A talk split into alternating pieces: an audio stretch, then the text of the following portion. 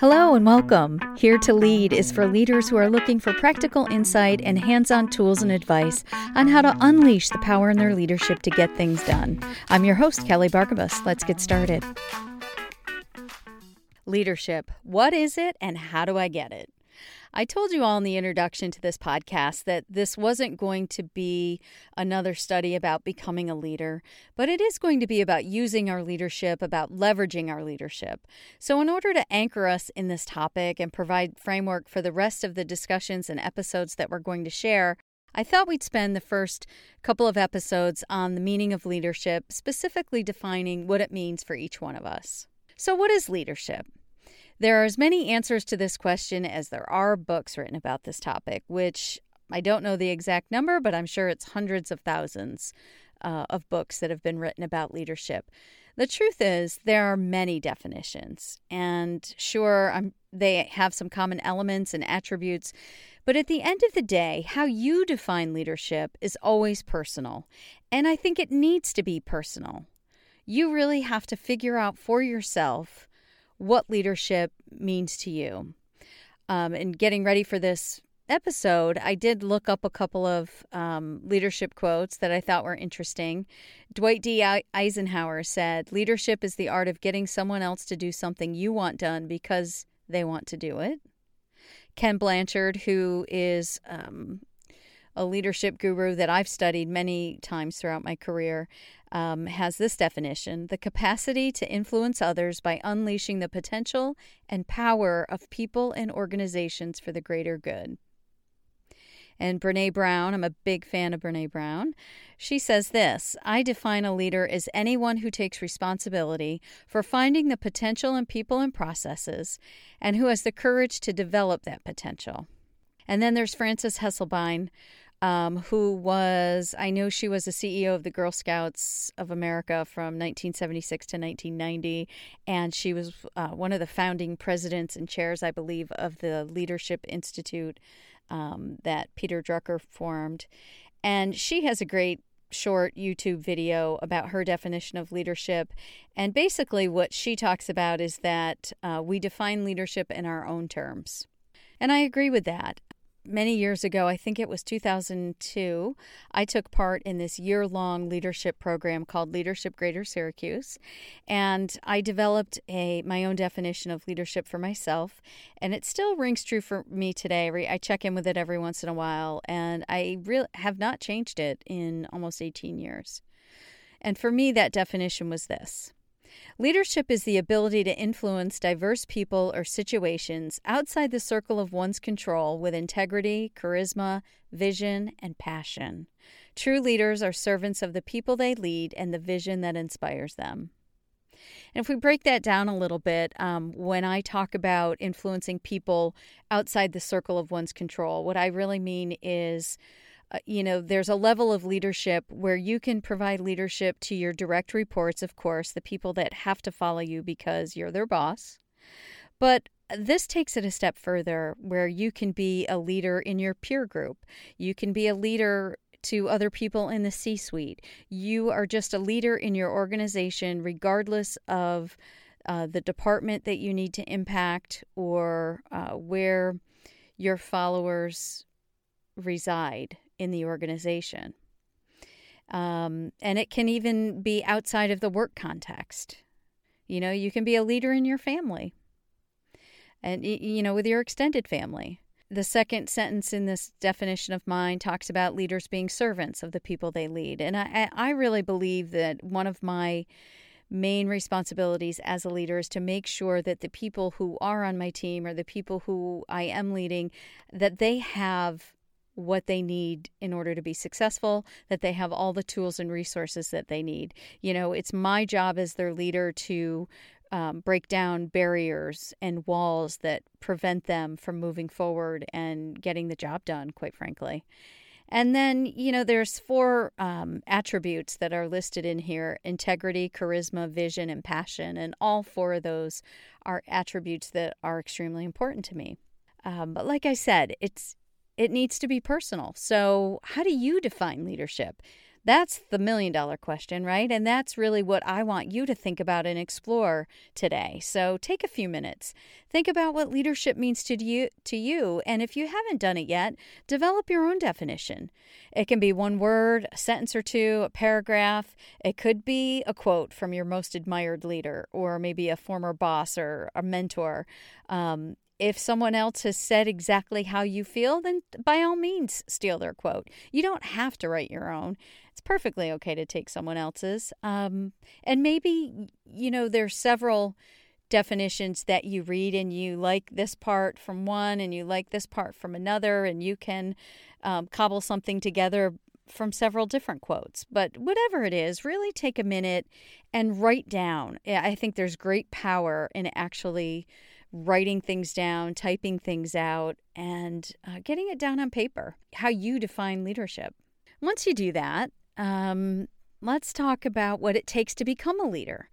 There are three things that I believe you must possess in order to become a leader, or I think there's three steps, three avenues, three elements. There's three elements to becoming a leader aspiration, study, and practice. So let's start with aspiration. I do believe in order to become a leader, you have to first have the desire or aspiration, and not everyone does. And I think that's okay. You know, there are a lot of people out there who have no interest in being a quote unquote leader, a formal leader, or a manager, supervisor, you know, in the traditional sense in their company. Not everyone has a desire or aspires to do that.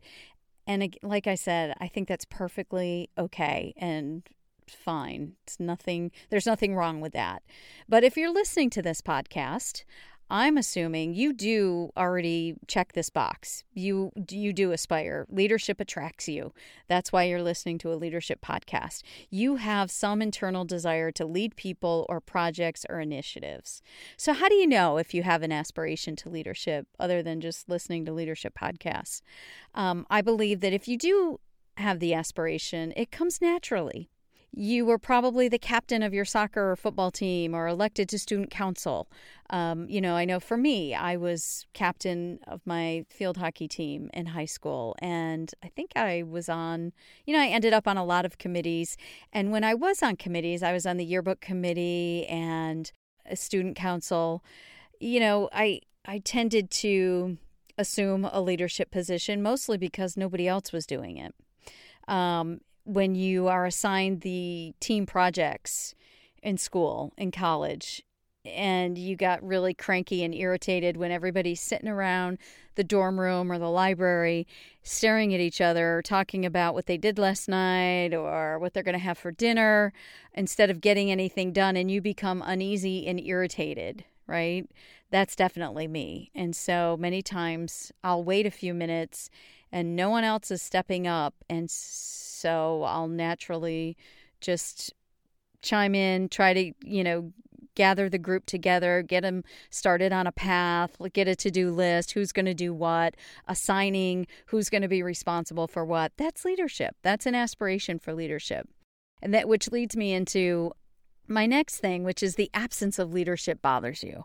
I think you have an aspiration to be a leader if the absence of leadership bothers you. Um, it drives me crazy. I can't stand to be a part of something, whether it's a sports team, a company, a volunteer organization, or even just putting on a family dinner for my crazy extended family of 25 people without leadership. Um, we need it. I, th- I believe people flounder and wander aimlessly without leadership. And there have been many times when I avoided joining certain situations because I could see there was a lack of leadership. And I knew that if I joined, I was really signing up to lead it. And, you know, sometimes that's okay. And sometimes I, that's not really what I have time for or what I want to do. So, I, you know, I think that's an important way to know if you have the aspiration to be a leader. Leaders provide vision. And, you know, there is a, a verse in the Bible, whether you um, believe in the, the Bible or not, it really doesn't matter. But there's a verse that says that without vision, the people perish. And, and like I said, I think without leadership, regardless of how small the project or gathering is, people flounder and wander without it. Uh, another way to know if you aspire to be a leader is you enjoy the satisfaction of helping a team accomplish their goal. You get great satisfaction from watching a project accomplish what they set out to do. Like I said a few minutes ago, one of my most important jobs is to make sure that the people I'm responsible for have what they need to be successful. And this is where a lot of people miss it. Oftentimes, ego is the driver, and the so called leader is just looking to be the hero.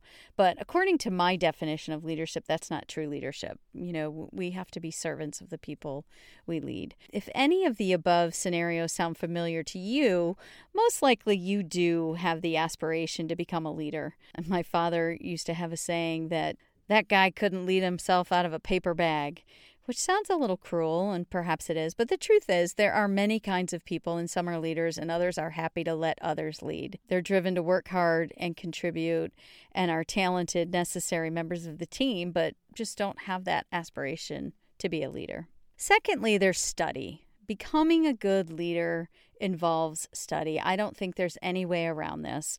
There are leadership gurus, heroes, and like I said, so many books written. There is an abundance of resources available to us. Um, obviously, if you're listening to this podcast, like I said, you are interested in leadership. If you haven't studied it yet, find some books that resonate with you. Search out leadership conferences and seminars. There is so much content out there. Um, ask your company, your HR department for leadership training. If they have it, sign up for it. I've been really lucky in my career to have worked for organizations that were willing to invest in my leadership development. I've studied leadership at Syracuse University, at Suffolk University in Boston. Um, like I said, I completed a year long community program called Leadership Greater Syracuse.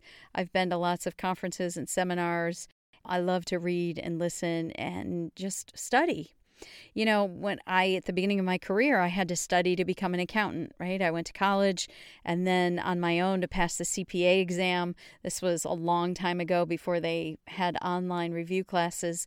I bought review guides that were four inches thick and locked myself in my bedroom at night, which was so small I could barely fit this little tiny desk that I found at a garage sale and hand painted, shoved it in the corner of my bedroom. And every night after work, I would just sit at that desk and, and study these big, huge books and do problems.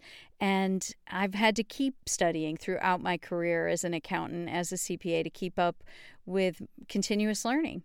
My sister is an attorney and she had to go to law school and then study to pass the bar. My other sister is an RN. She had to go to nursing school and she had to pass her licensing test.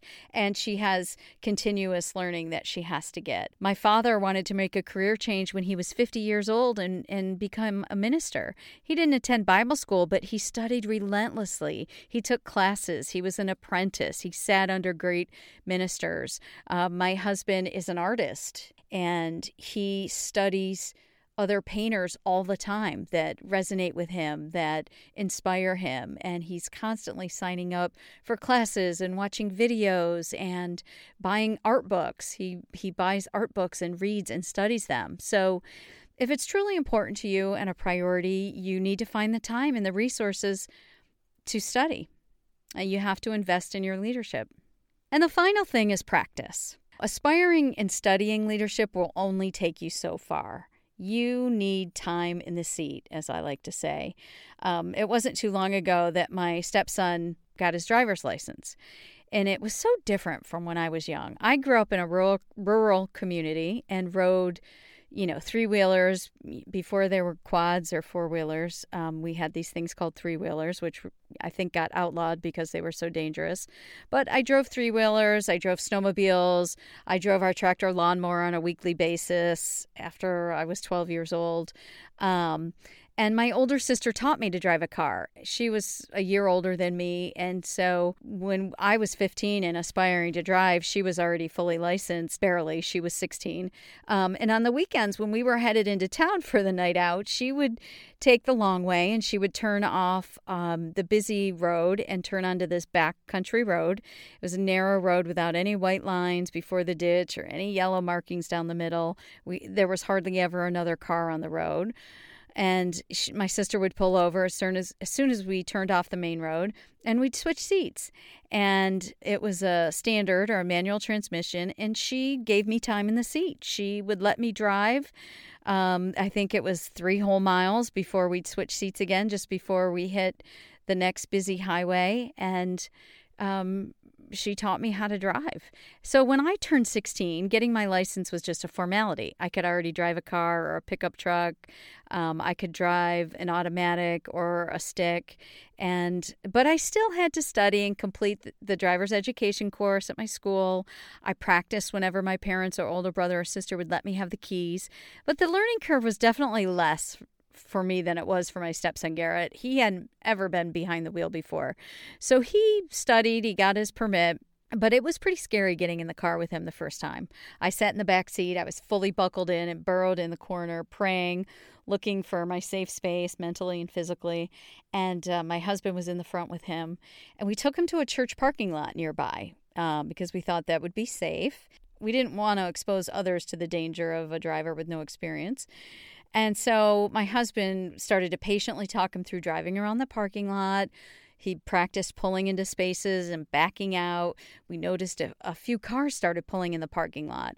And, you know, it was a Saturday, so we didn't think there'd be any church services, but apparently there must have been a funeral or wedding because before we knew it, the, you know, car after car was just pouring in the parking lot. And um, we knew we had to get out of there. So Craig walked him through parking one last time and then he was going to take over and drive us home. So Craig, you know, has him turn his wheel to the right and he tells him just coast into the space between the white lines. Now, when you're all the way in, press the brake in gently to stop. Well, my stepson stepped on the gas instead of the brake the opposite of gently, and we um, slammed forward towards a large oak tree that none of us had noticed until we were suddenly aiming right for it. And uh, Craig started yelling, No, the brake, the brake, holy shit, stop. Lucky for all of us, Garrett found the brake just in time, and we all jerked forward and back as he found the right pedal and jammed it down. And uh, we all took a big, deep breath and exhaled slowly as we realized we did not hit the tree. And after he put the car in park, of course, uh, my husband got in the driver's seat and drove us home. But my point is this, um, and and we we did the responsible thing next, and and got him some driving lessons and paid a professional to teach him how to drive. And he did. He studied, he learned the rules of the road, he made great improvements. He aspired to drive and he studied appropriately. And he passed his, uh, I think it only took him two times to pass his driving test. He got his license. But the only thing that would get him to where he didn't have to think about the gas or the brake pedal and which was which was time in the seat. The only way for him to become a good driver was time in the seat. He could aspire to drive, he could study the handbook and pass the test. He could even pass the driver's test and get his license, but the only way he was going to become a good driver was practice. He needed time in the seat. It was the only thing that would transform his book knowledge into practical skills that would allow him to confidently change lanes on the freeway, to park between the lines on the first try, or to safely back out of our driveway on the curved hilltop that is loaded with blind spots. Time in the seat. You know, the more a painter paints, or a writer writes, or a musician plays, the better they will be at their art. Just like any other skill, to practice leadership, you need time in the seat. And that will solidify everything you've learned and studied and will also allow you to find out what works, what doesn't work, and what you need to change. So, how do you do this? How do you get time in the seat as a leader, especially if you're a new leader listening to this? Maybe you're just starting out your career, maybe you're still in college. Sign up to lead that group project sign up at work to be a team leader. Apply for the leadership positions. If it's new to you and you haven't led a team of people yet, look for an opportunity to lead a project or an initiative around your company. It's not just the big titles or promotions that will give you time in the seat. Start small. Um, start at a volunteer organization. Start at a nonprofit. Uh, maybe you're a volunteer on the weekends. Uh, volunteer to lead just a Saturday outing. You'll notice that a key element throughout this podcast will be exercises where I'm going to encourage you to get in the seat and practice your leadership skills because I think it is the most important thing. Speaking of that, now it's your turn in the seat. I want you to um, go through each one of these elements that we've talked about today and really Think about it, look back over your life. Do you aspire to leadership? Begin with your earliest memories through school, college, sports. Write down some examples where where you felt leadership rising within you, that desire um, or like I talked about, maybe where there was a lack of leadership and it drove you crazy. Just take a minute and think back over your life, over your years, and um, think about those moments. And then, secondly, have you studied leadership? Take a moment, write down the books you've read, the courses you've taken, where you've studied. If you haven't yet, Spend a few minutes Googling, do some research, develop some goals to study leadership in this next year. It's almost 2021. Lay out a plan to make that a priority next year. And finally, have you practiced your leadership yet? What time in the seat have you had? Have you led a project? Have you led a, a led a team? Have you led a team of direct reports? If not, develop some goals to start small. What project could you volunteer to lead? Maybe you've been around a long time, like I have, and you have a lot of experience in leadership roles. But is there an area that you'd like some more time in the seat in. You know, really think about how could you broaden your leadership skills. If you've been pretty focused on one area in your company, how could you branch out? How could you broaden your skills? How could you lead maybe people that don't report to you in your department? Perhaps you could do some peer leadership or sign up for something like that. Perhaps you can sign up to lead in your personal life, like I said, for a volunteer organization. That's a great way to get some nonprofit leadership experience without actually taking a job at a nonprofit. Take some time to think about how you have aspired to leadership, how you've studied leadership, and how you've practiced leadership, and really set some goals for yourself to do those three things. And don't forget, if you haven't done it yet, to think about what leadership means to you, to solidify that definition for yourself, and to internalize it. So the next time anybody asks you at a cocktail party, what leadership means to you, you're, you'll be able to rattle off that answer. I think that's it for this episode. We'll stop there. And next time we get together, we are going to talk about developing an elevator pitch of leadership so that you can succinctly communicate what leadership means to you, what type of leader you are to anyone who wants to know. You can check out uh, my website at kellybargabos.com slash podcast. And if you got something out of listening to Here to Lead today, please subscribe, share a review. I'd appreciate it. Take care. We'll talk soon.